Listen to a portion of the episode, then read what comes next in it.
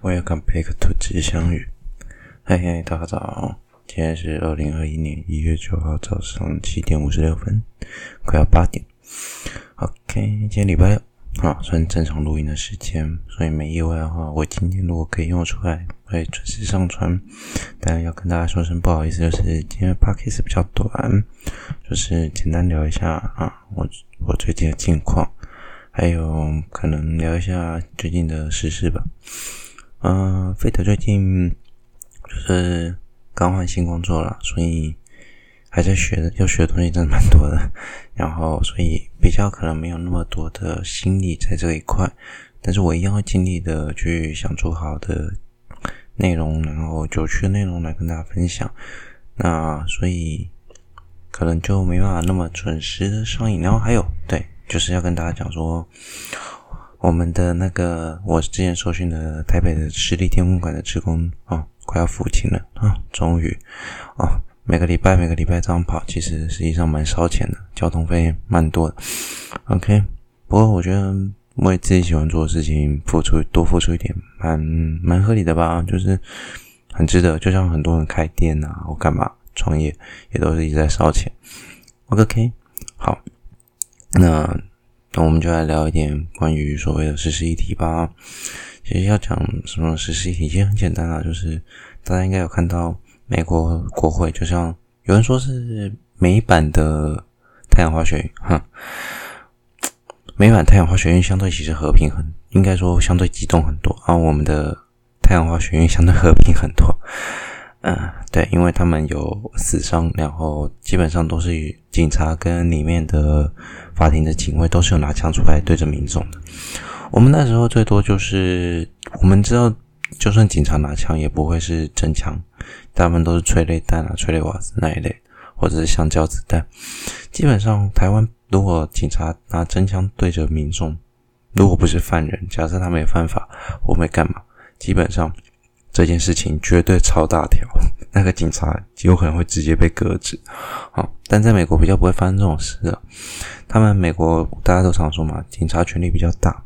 美国的法治体制非常的强硬啦，所以美国人其实你说他守不守法，其实也应该是蛮守法。我相信他们算蛮守法。OK，可是发生这件事情，大家应该 care 的是，很多人有几个讨论观点啦，例如说，有人说是川普煽动啊。然后有人就说没有，因为川普有出来，最后请他们和缓。那有人会说，因为时间晚。OK，好。那坦白说，我第一时间看到这个新闻的时候，我第一时间不爽的是拜登说他们是暴民。嗯，我到现在还是有点小不开心啊。我觉得说他们是暴民的人，但是我这样讲可能有点民粹，但是那些说他们是暴民的人，哈，你想一件事情啊，在我们国家，如果这样都算暴。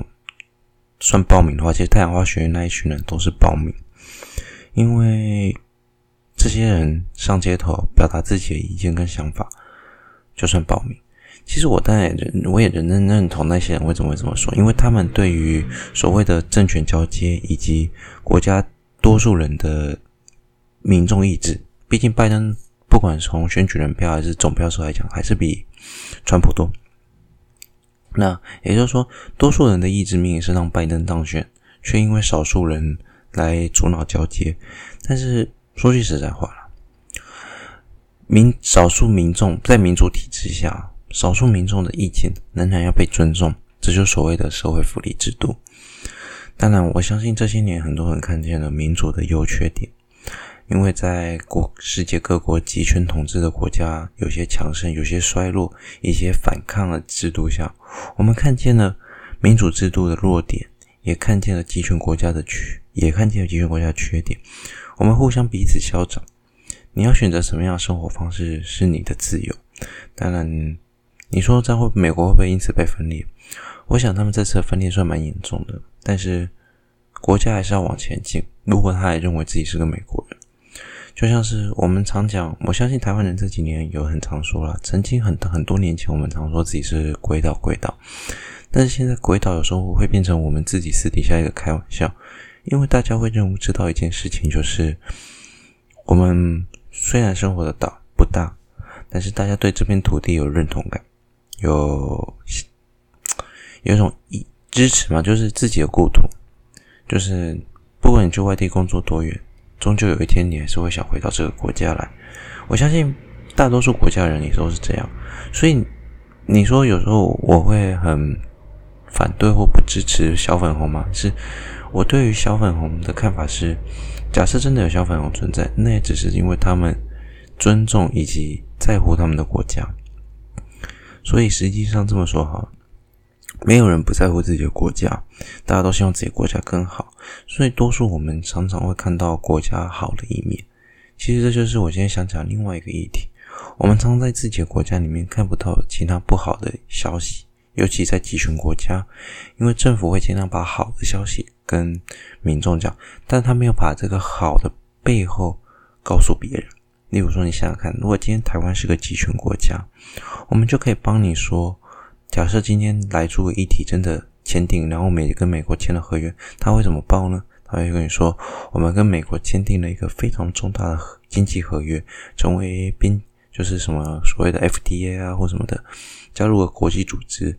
但他没有告诉你的是，我们用莱猪换了这个东西。今天我们可以炒莱猪，是因为我们国家够民主、够开放，因为我们认为民众才是国家的本体。我常说。国家国家其实这样讲不对，因为常有一句话，那没有国哪有家？但事实上，人的群体是从小变大，所以应该是没有家哪有国？我们的家园成立了国家，那集权政府的国家，我们最常看到一件事情，就是他们终于把好的消息，而把不好的消息掩蔽起来。像中国永远看到经济好的一面，毕竟他们是目前。